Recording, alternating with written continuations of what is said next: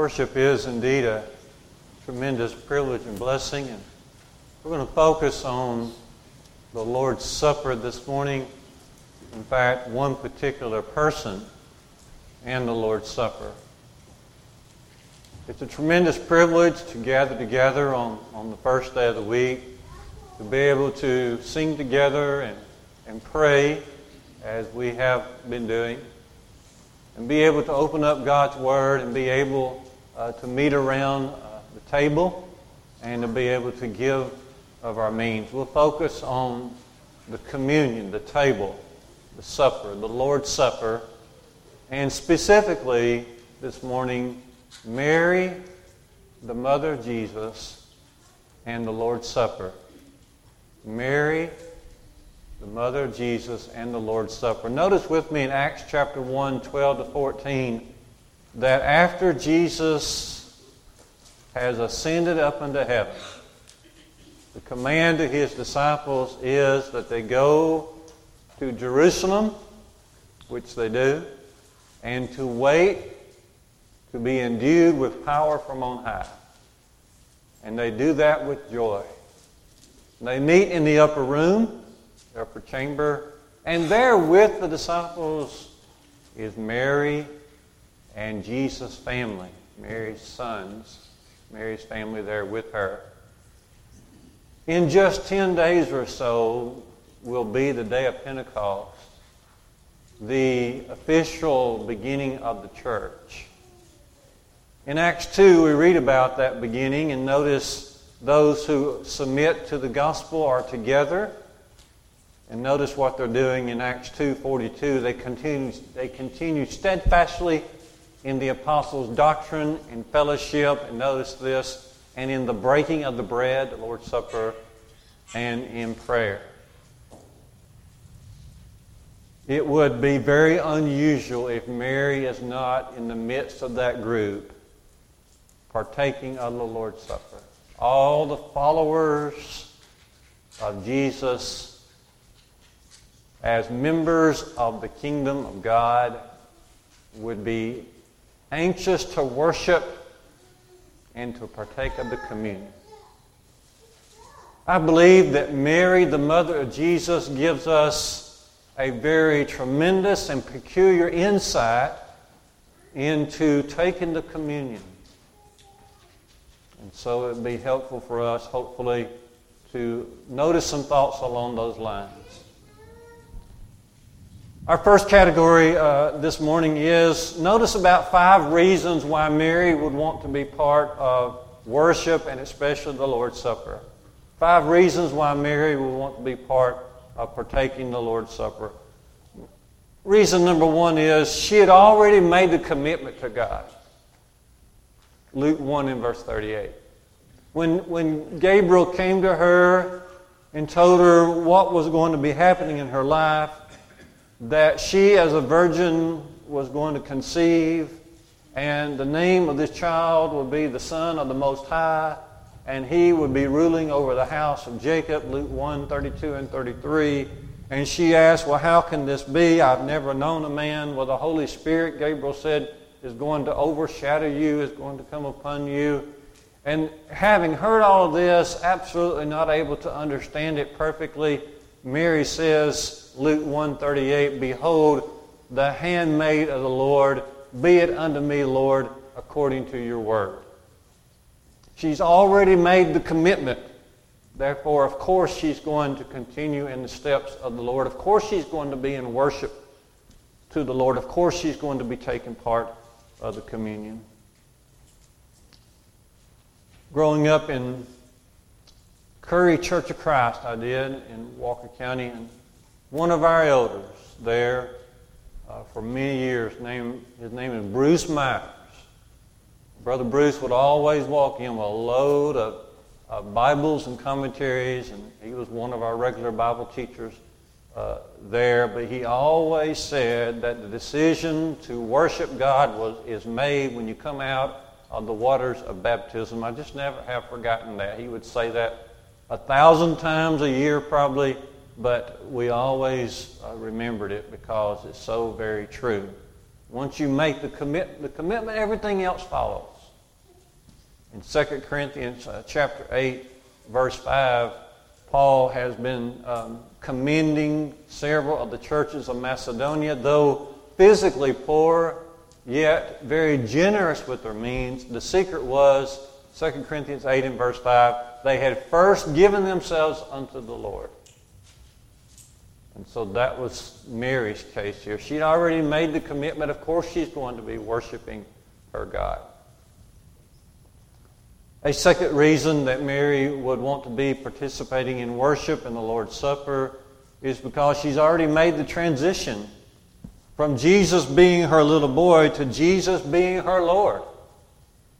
It's difficult enough for parents to watch their children grow, and, and at some point they're no longer your little ones, but they're becoming adults. It's hard, it was hard enough for, for Mary to, to see that with her children and with her son Jesus. But he, he was further, he went further than that. He was not just going to be a godly man, he was going to be the man. He, he was the son, he was the teacher, the prophet who came up in her house. And she had already made that transition. Remember there in John 2 and verse 5 at the wedding in Cana, she uh, may have spoken a little bit sooner than Jesus wanted her to speak uh, about the needs there at the, at the wedding. But here's what she did say. She looked to the, those attending the wedding and said, Whatever he says unto you, you do it.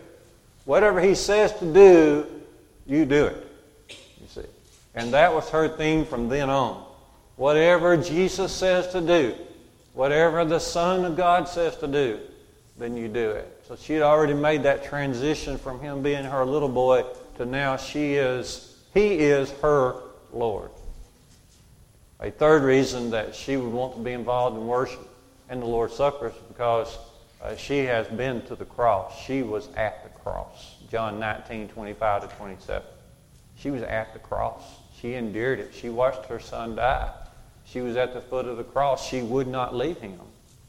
If she couldn't do anything else, she would be there for him she had been to the cross. Of course, she's going to be involved in the Lord's Supper. What else would she be doing? What else would she be doing? How could she not? How could she not? How could she possibly be there at the cross and not be there in church partaking of the supper?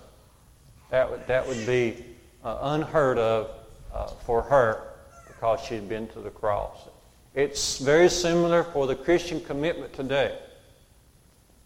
Because if we grow weak, that means we probably have not been to the cross in a while.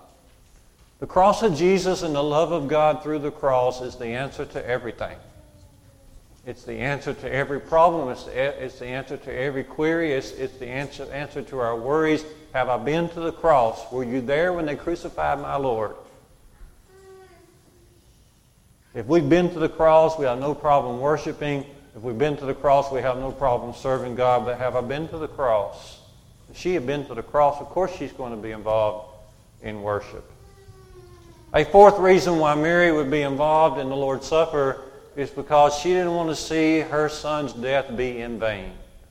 1 Corinthians 11 concerning the Lord's Supper, verse 26 says, When we, when we so eat of the bread and drink of the cup, we proclaim the Lord's death until he comes. We proclaim the Lord's death until he comes. And she, of all people, would not want to see her son's death be in vain. If she had to endure that, if she had to endure the cross, if she had to, if she had to see the life of her son go away, if she had to see the brutality uh, exposed upon her son, then she, of all people, would not want to see his death go in vain. And she, of all people, want to be part of the process of proclaiming the Lord's death. Now, worship's not the only way. Teaching the gospel is also the way of proclaiming the Lord's death, and being a good example is a way of being uh, proclaiming the Lord's death. And she wanted to be involved in all of that. A fifth reason why she would be partaking of the Lord's Supper is because she'd heard Jesus talk about the kingdom. That was his theme. No way she didn't hear about it. Jesus came preaching, Matthew 4 17, repent for the kingdom of heaven is at hand. And she learned along with everybody else when Jesus said kingdom, he meant the church. Upon this rock I'll build my church, Jesus says in Matthew 16. And he said to Peter, I'll give you the keys of the kingdom. And Jesus promises to his disciples and anybody else that would, that would want to know, Matthew 26 and 29, that he would not drink of this bread or drink of this cup or eat of this bread until he, he did this new with them in the kingdom. In the kingdom. One of the activities of Jesus, now that he's on the right hand of God, is that he meets with his, his people when they worship, and he is in the midst of us, of his people. When the worship takes place, Mary had heard Jesus talk often about the kingdom of God and the coming of that kingdom. I wouldn't be surprised she didn't know a lot about it uh, from her knowledge of the Old Testament scriptures, but nonetheless, because of the kingdom, and the importance of it, she would be participating in the Lord's Supper. the second category of our lesson this morning is I want us to notice three qualities of Mary that helped her partake the Lord's Supper. Three qualities of her. Tremendous qualities. Some of them, uh, at least one of these qualities, is very unique to her, but not totally foreign to us. Three qualities of Mary. First is she had the ability to meditate. She had a great ability to meditate. Not everybody has this ability. There's some folks that just cannot bring themselves to separate from the world and focus on God and His Word and, and their own lives. But, but Mary did. We read about this often, like in Luke chapter 2 and verse 19, after the shepherds, you know, the angel, angelic host had appeared to the shepherds uh, in the field and said, you know, the, the child is to be born, the Savior of the world, wrapped in swaddling clothes in a manger. And they went and found Jesus and brought worship and told all that had, had they had experienced. And it says there in Luke 2 and verse uh, 19 that Mary kept all these sayings in her heart, pondering them in her heart. Pondering them. The word ponder there in Luke 2.19 means to throw together, to, to tumble things around until you have been able to put them in an orderly fashion. Uh, if you watch uh, clothes uh, in a dryer, that's the idea. The clothes are just being tossed to and fro uh, in a dryer, and then finally they come out in, in some kind of fashion. Well, you're tossing various thoughts around in your mind to finally you come to grips with it and how it fits the plan of God. She had incredible ability to do this.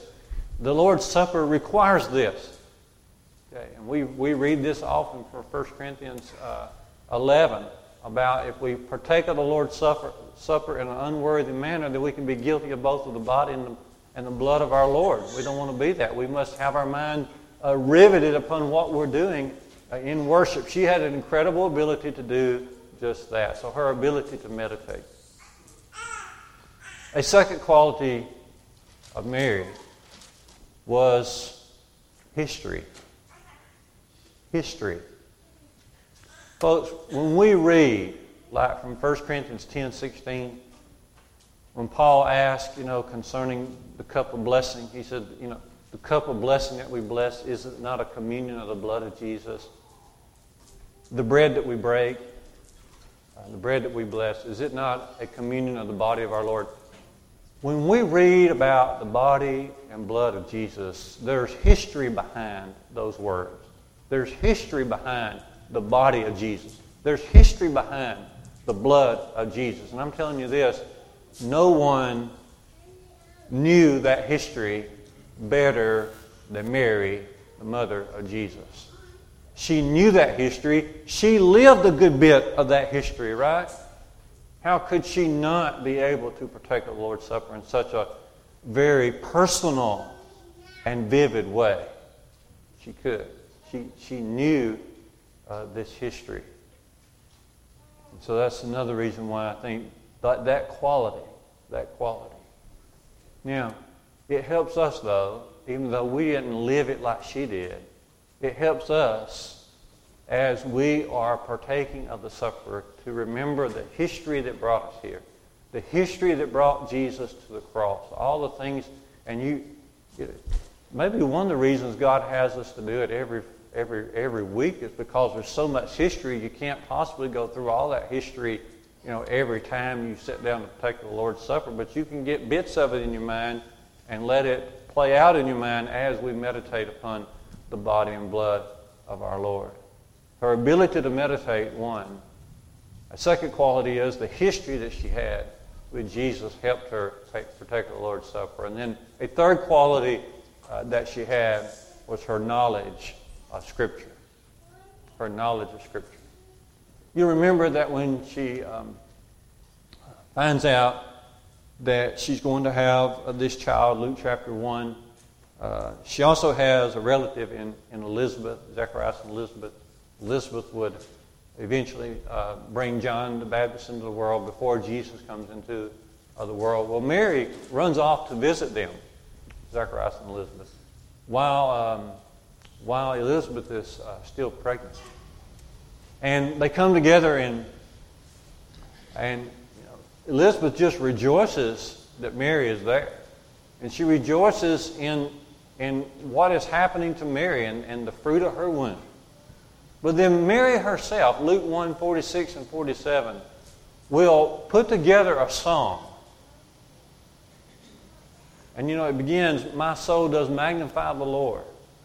She'll put together a song. And that, that song goes from Luke 146 down to about verse number uh, 55. And there's, you know, if you look at that song, there's at least 20 or more references to Old Testament passages just in that song. Okay. I asked myself, how many songs have I written? Well, zero. Zero. Now, we had to write some poetry which, that you'll never see in school. I have let my girls see some of it. But I can't write a song, much less twine together and weave together scripture in a song that praises the Lord. There, Mary is doing that. How old is she? All right. Probably not even 20 years old yet. And she's already well able, with her knowledge of Scripture, to be able to weave together Scripture into a marvelous song there that magnifies her Lord. Her knowledge of Scripture. Now, in just a little bit, as we, as we go further, we'll see some of the emotions of Mary. No doubt. And we've already kind of got a taste of that. But her knowledge of Scripture kept her grounded. Sometimes that's difficult for human beings. Paul mentions this in Romans 10 2 and 3. He says concerning his Jewish brethren, they have a zeal for God, but not according to knowledge. You need both. You need zeal, you need emotion, you need passion, but you've got to, it's got to be grounded on knowledge. She had it. She had it. She, we said a moment ago, was at the cross. You notice something not at the cross? They, she doesn't faint. I have seen people grieve and faint. She doesn't faint. She doesn't create, create a dramatic scene where they have to drag her away from the cross. And I, I believe the reason that for that is simply because she's grounded. Of course, she's very saddened. She can't help but be saddened. She's grieved. And this is torture in her soul. But at the same time, I believe she knew exactly that this had to happen. She's grounded. And at such a young age, she already had a tremendous amount of Scripture. Doesn't that remind us of Psalm 1, 119, verse 11? A question had been asked there in Psalm 119 How shall the young secure their heart? And then this is given in Psalm 119, verse 11 Thy word have I laid up in my heart, that I might not sin against you. Thy word, O Lord, I have stored up in my heart The more of the Word of God that we have stored up in our heart, the more effective we're going to be in worshiping our God. The more meaningful the Lord's Supper is going to be for us. And the greater training, the greater preparation we'll have to be able to go into the world and do the Lord's will. Now, as we gather and get more accustomed going back into Bible classes here in the next several weeks, the prayer of all of us is, of course, that we are continuing to study at home, but also as we begin to come together more and more in Bible class, that we will have a great emphasis, a great appreciation for how important it is to be, to be trained in the Word of God. And Mary shows us uh, just that. The third, final part of our lesson this morning concerning Mary and the Lord's Supper is to think about some memories that must have come to her mind as she partook of the Lord's Supper. No one could ever partake of the supper like Mary. Perhaps we can learn something from her. It? We will never be able to take it like her because she's got the history. But there are some things we can notice. Think about some of the memories that she must have had. There must have been, as she thought about it, the body of Jesus there must have been some tender moments, some tender thoughts that come to her head as she thought about the body of Jesus. Did she think about when she first felt Jesus in her belly, in her womb? Only later to see cruel men whip and beat that same body? Only later to see Jesus out of the tomb, up from the grave, and then that same body ascending up into the air. There must have been some tender thoughts and moments as she took at the table. What about, did, did her mind go back to when she first saw the face of Jesus? First saw her newborn's face? Only later to see blood running down the side of his face because of the crown of thorns? Did her mind go back to those tiny tears of Jesus that he would cry as a baby? Only later to see him anguished in pain on the cross? Did her mind, when she read about and thought about the body of Jesus, did her mind go back to when Jesus' tiny hand clutched her finger? Only later to remember that they took those same hands and nailed them to the cross? Only later to see Jesus walking around alive again out of the tomb and got those wounds in his body? When she partook of the table uh, of the uh, Lord's Supper, did she think about Jesus being in the workshop with Joseph and remembering how that they would be out there for hours and there would be hammering going on and, and different kind of building going on? And then did she quickly go from there to remembering how it sounded when they nailed Jesus to the cross and all the sights and sounds that would bring uh, to her memory. There must have been some tender memory memories. There must have been also some anxious memories that come to her mind.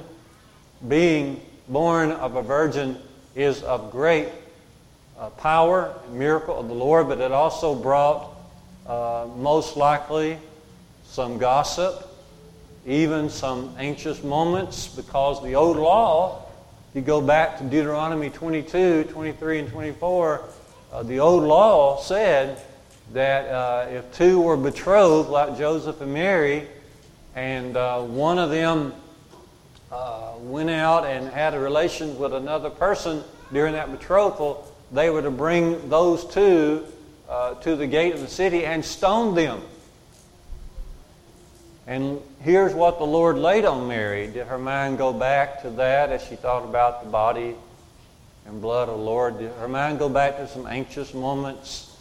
Anxious moments like having to travel uh, from, from Galilee, Nazareth of Galilee, to Bethlehem uh, for the enrollment, uh, for the census, and yet at that time also being heavy with child being great with child and being and Jesus being born there in Bethlehem. Did did she go back as she partook of the supper sometimes? Did she go back and remember the anxious moments of having to flee a brutal king like King Herod and had to flee to Egypt and stay there for a considerable time? All that traveling, did her mind go back to that?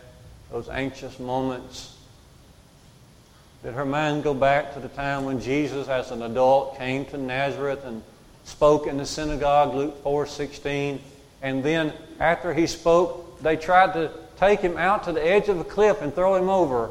Somehow he escaped, but he was able to leave. But there, Mary and Joseph and their family still lived there. And did they receive shame from Jesus teaching the truth of God?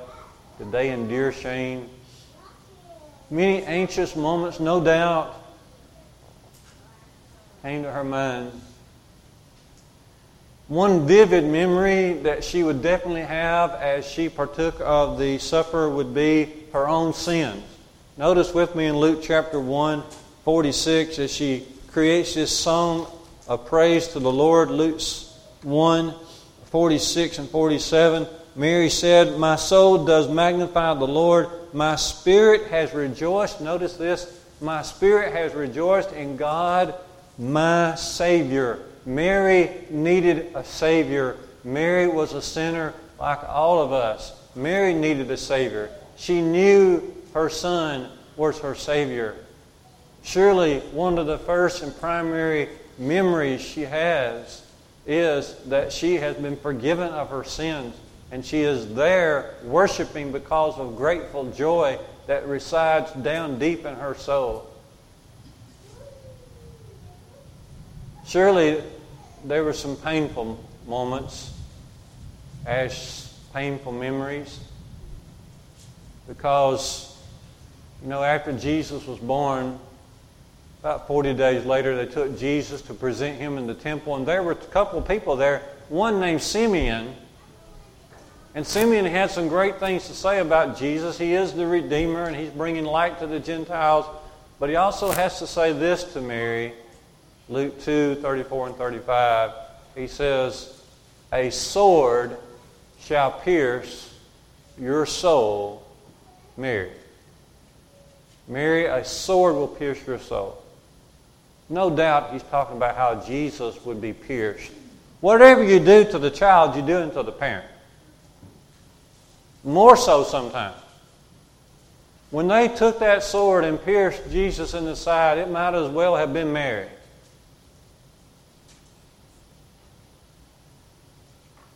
And so she had some painful memories, surely, as well. But then I would say she would have some memories that were just quite overwhelming because she knew the Scripture Will read for us this morning from Hebrews 10. Notice particularly Hebrews 10, verse 5. The Old Testament application, Old Testament fulfillment there is from Psalm 40 and verse 6. But the prediction is sacrifice and offering you don't desire, Lord, but a body you have prepared for me. Well, Mary, in her knowledge, would know about that scripture and don't you know that it would be personal to her? Don't you know that would ring true to her more than anybody else walking on the earth? A body. We, we know that Jesus come to provide the sacrifice for the salvation of the world, but it would have to start first with him taking on a body, and that started in Mary's womb. It would have to be quite overwhelming for her, even at this late stage, later in life of the, the kingdom now established, it still would have to be quite overwhelming for her. And this memory, think about being overwhelmed. Remember when Jesus was 12 and they came to Jerusalem to observe the Passover? I wonder how many times she would think about that when she partook of the supper. Because, of course, we remember Jesus stayed back in Jerusalem speaking with the teachers uh, in the temple area, and they didn't realize that at first, so for three days they searched for him. That, that would never go away from Mary and Joseph's memory. If that happened to you, that would, ne- that would be an entrenched memory forever. But because Jesus, 1 Corinthians 5, verse 7, Jesus is our Passover, and Mary very well knew that.